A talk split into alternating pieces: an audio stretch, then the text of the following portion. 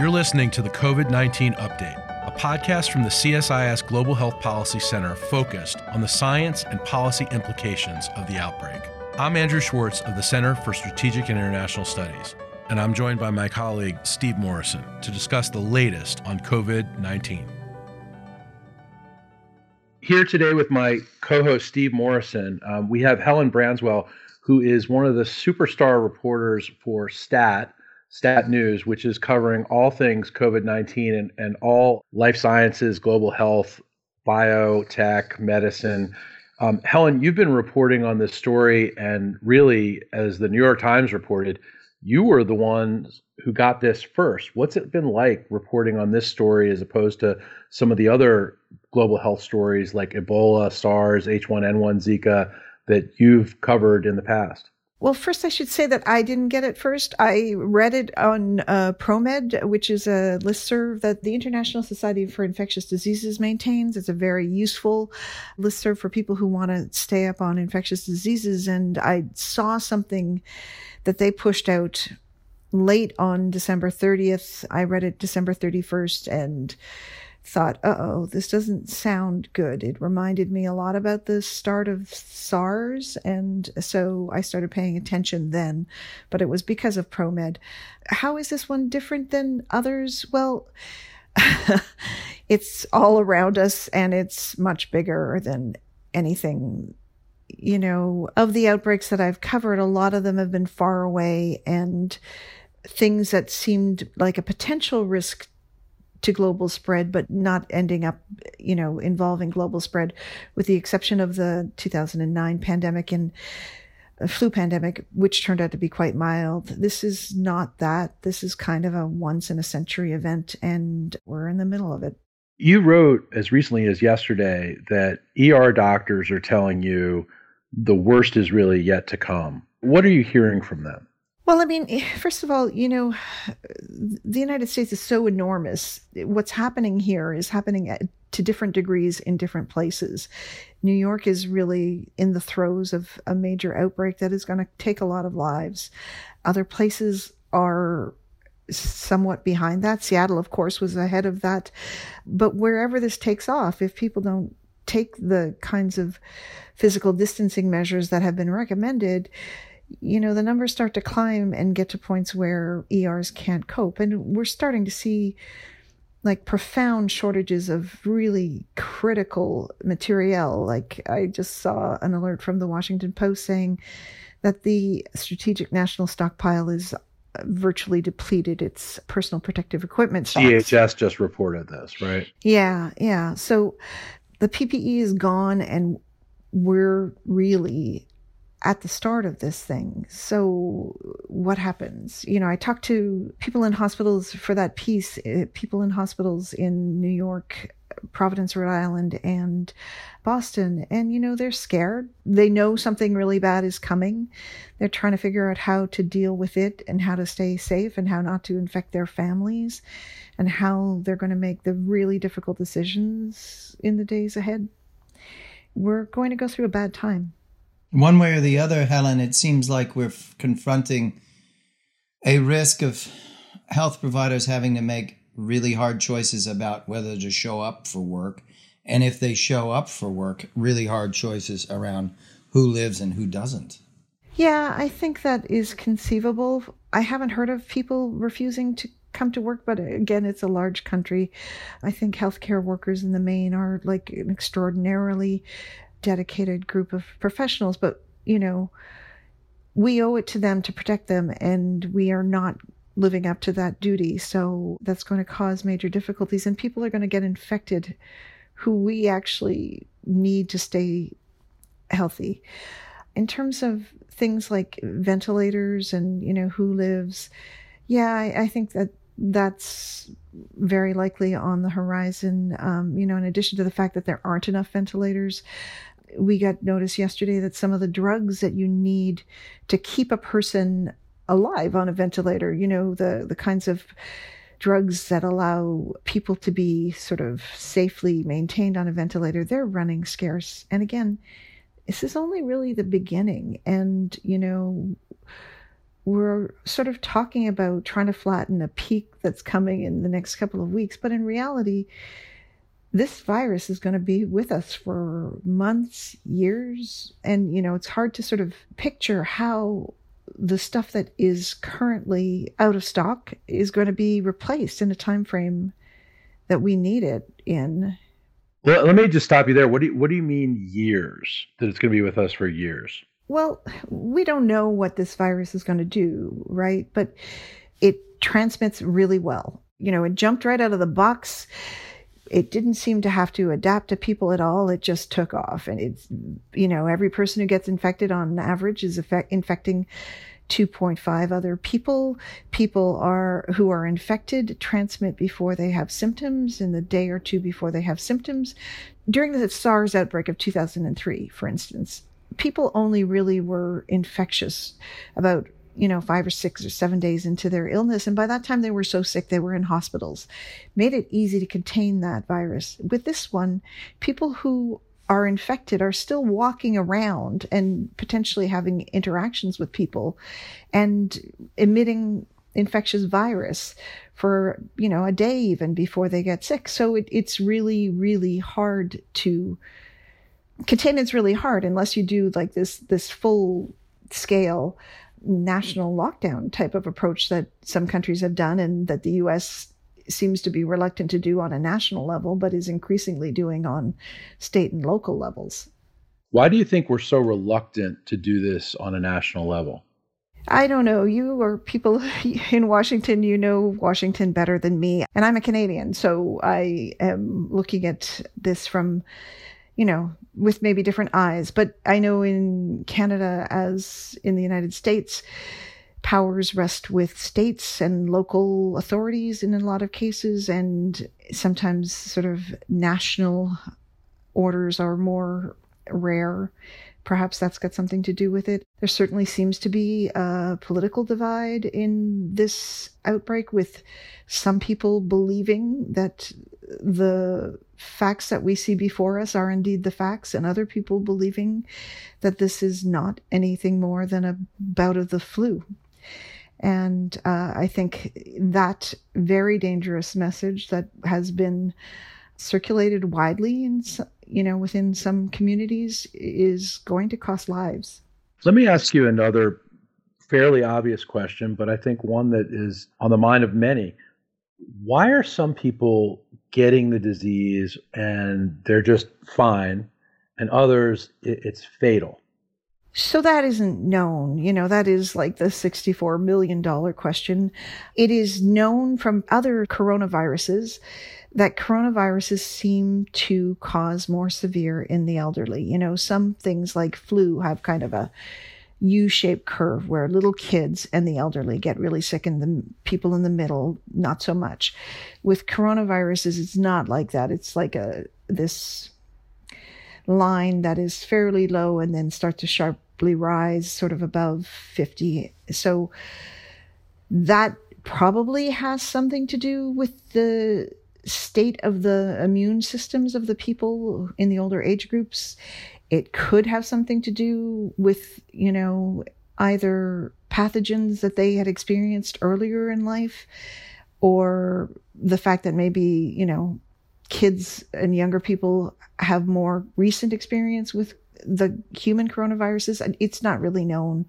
But what is clear is that there are a bunch of chronic diseases that really increase risk of death, things like diabetes, cancer, heart disease.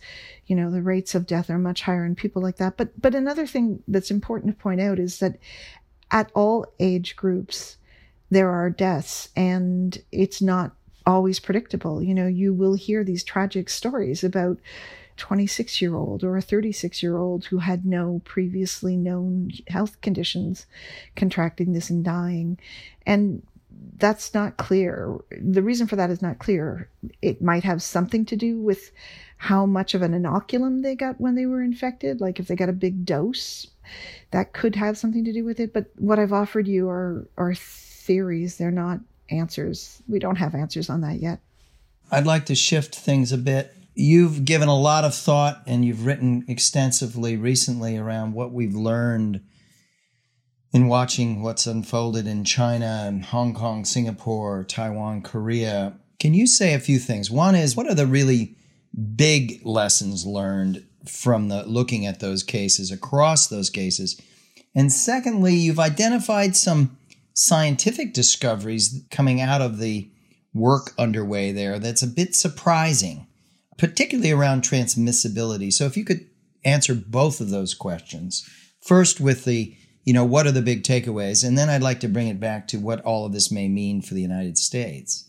I think I would sort of almost meld those two things together. I mean, for me, the startling thing about this is that it seems that a number of countries are showing that you can actually affect the trajectory of an infectious disease outbreak involving a respiratory pathogen. I don't think people would have thought that was possible before. Certainly people think flu is not stoppable.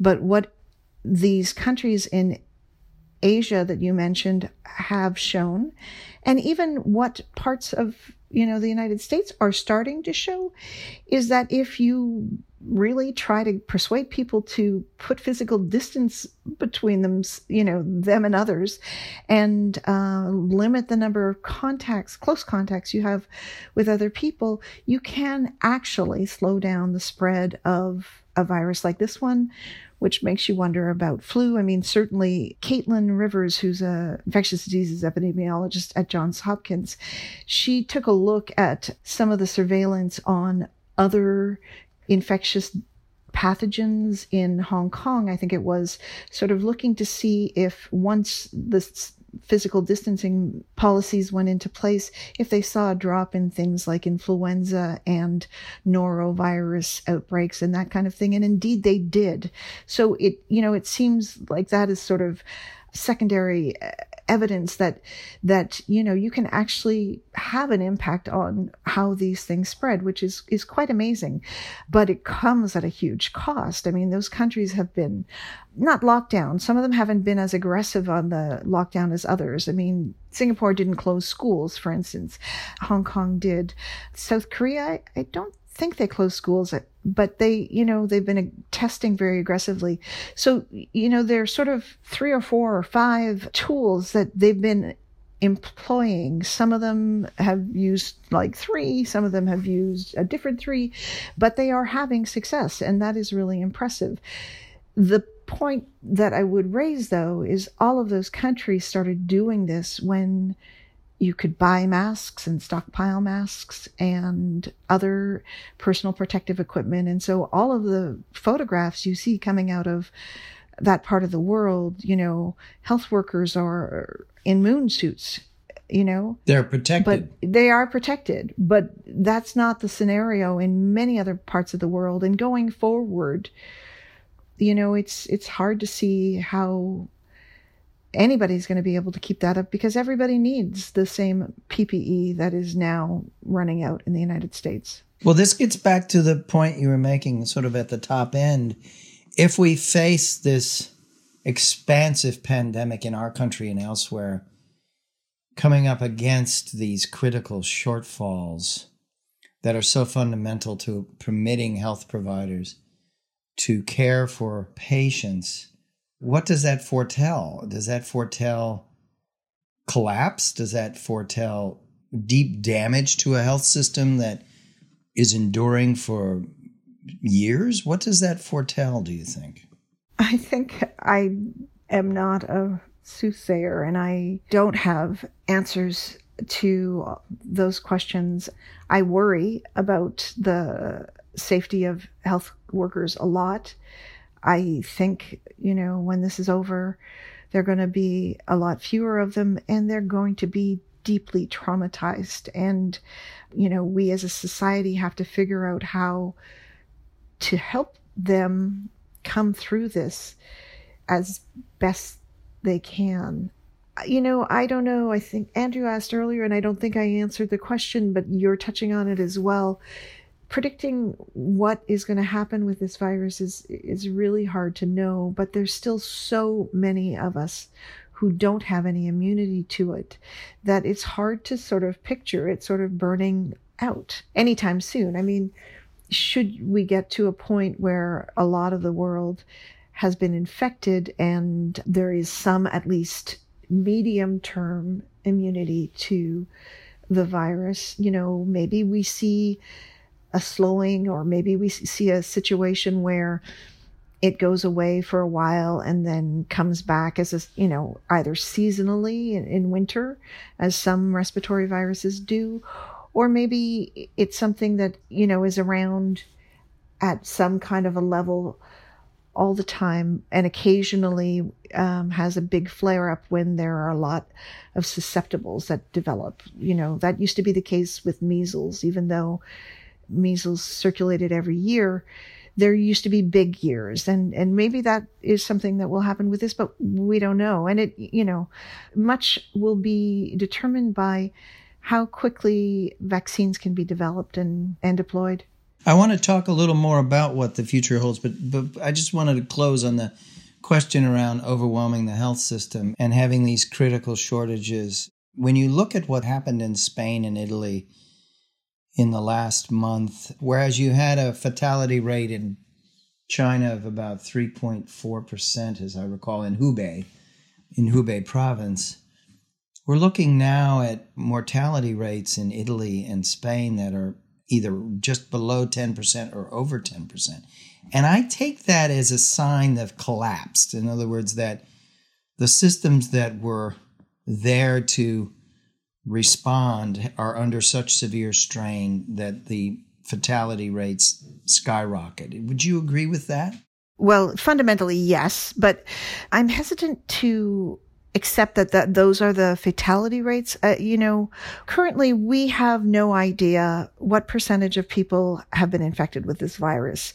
You know, there is the expectation, given that some people have extremely mild or pretty much symptom-free illness, that a lot of cases aren't being caught. So when you talk about case fatality rate, you know, we have to be very careful. It's probably not true that it's into the double digits if you're looking at all people infected. Yesterday, there was a paper out of China that suggested that the infection fatality rate, which is sort of a better marker for the overall denominator of, you know, of the outbreak, that it is something like 6.6 times that of seasonal flu. Big, especially given that so many people around the world are susceptible to it. But back to your question about collapse, I mean, clearly, yeah, I don't know the situation in Spain as that well. I do know that, you know, Northern Italy certainly couldn't keep up. And this will be seen. I mean, you know, it's one of the dangers and one of the reasons why people who think this is just flu or think this is being overplayed are really fundamentally misunderstanding the nature of this event. When health systems can't cope with an influx of patients, they also can't deliver other kinds of standard care very well. So anybody who is in a car accident right now, like a significant car accident, has a far less, you know, good chance of surviving. Any woman who has a difficult pregnancy now or a dangerous delivery, she's in greater peril. Anybody who's newly diagnosed with cancer and needs to go in for surgery and treatments and, you know, dialysis patients. I mean, all sorts of people who use the system day in and day out are going to get much lesser standard of care simply because the system can't cope. And some of them are going to try to forego care because they're scared to go in. I was talking the other day to Craig Spencer at Columbia. You probably know Craig. This is the doctor that came back with Ebola and survived. Yes, that's correct. Yes. Yeah. And he was, one of the things he said to me was, I'm not seeing anybody with chest pain. I'm not seeing anybody with abdominal pain. Emergency rooms are typically full of people with those kinds of complaints, and they're not coming in from care, presumably because they're too afraid to go to a hospital emerge right now. But what's going to happen to those people? You know, some of them will end up dying, and that will be, you know, they won't be tallied on the final list of how many people died from COVID-19, but they will be a part of the toll of this pandemic. Helen, can we turn to sort of what the future holds here? Zeke Emanuel, Scott Gottlieb, they've each laid down recently some very concrete ideas for the future, trying to put a roadmap together that looks beyond the immediate crisis. We've done something similar just recently and laid down three scenarios that we published earlier today and shared with you. What's your thinking about the future and the critical questions that are going to come fast and furious in front of prominent decision makers, in your view? Well, I mean, obviously, it's really important that people are thinking about this because, you know, we're just in so completely uncharted territory. People need to figure out how and when it might be safe to sort of start to relinquish some of the controls that are in place and how to maintain the food supply, you know, at a time when people are frightened about that and frankly hoarding because they're frightened about that, and how to feed people at the lower end of the economic spectrum who will have instantly lost their jobs and, you know, are waiting for those promised checks, which won't go very far. And I don't think we have the answers in place. In China, they were delivering food to people's homes. We're not there yet, and we need to figure that stuff out. But in terms of going forward, you know, I think that there needs to be a Marshall Plan type situation, that people need to figure out how to make PPE, how to devise ways to keep healthcare workers from getting sick, how to continue to produce enough reagents that we can test. Everybody says, especially the World Health Organization, that the key to getting on top of this thing is to know where it's spreading. But you can only know where it's spreading if you have the tests. And you can only do the tests if you have the reagents. And everybody in the world needs that stuff now. And, you know, I worry about the supplies. Helen, I wanted to ask you, you know, this is an epoch-defining story that you're covering. How do you decide what element of this story to cover next, day to day? So I have a truly wonderful and very smart editor, and there are a number of them at STAT, and, you know, we work together closely. We talk about... Give a big shout out to Jason. Yeah, give a big, big shout out to Jason. But, you know, we try to figure out where we can make an impact. STAT is, I think we, you know, sort of reach for the cliches, but we're really punching above our weight, but we don't have a staff the size of the Washington Post or the New York Times, you know, so we can't drive in all the lanes. We have to figure out what makes sense for us to approach, what we really think our readers need to hear. We like to put a lot of focus on stories that sort of summarize what we've learned so far, for instance, or look at questions that need to be answered. Those are really very avidly read, stuff that sort of gets at some of the science of who's at risk and who seems to be at lesser risk. Those, again, are stories that really people are devouring on our website. Yeah, so some of it's sort of what is it we think we need to know, and some of it, of course, comes from events of the day, like as the story evolves, you know, ideas emerge. Where do you derive the greatest hope in this period?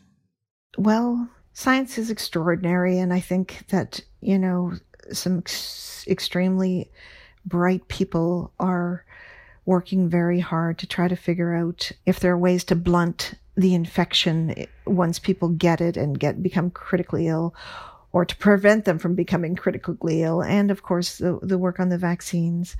I take huge solace in, you know, the dedication of healthcare workers, and, you know, you see and hear about stories of small kindness that, you know, I find really moving. But in terms of sort of hope in the nearish term, I think we'll get through this, but, you know, there's a walk through hell to be had, I think. I hope I'm wrong. I fear that the way the story is being messaged now to people that, you know, we have to stay home a little longer because the peak is coming in mid-April. So, you know, the notion now is that we have to stay home till the end of April. If everybody leaves their home at the end of April, there's going to be another peak in 3 weeks after that. So I just think the solution to this is not short term, but it's in everybody's interest to find ways to mitigate the damage and help people rebuild when it's over. And I guess, you know, that gives me reason to think that it won't always look this bleak. Helen, thanks very much for being with us here today. We'll look forward to reading your reporting and learning more from STAT on this story as it develops. Well, thank you for having me. Thank you, Helen.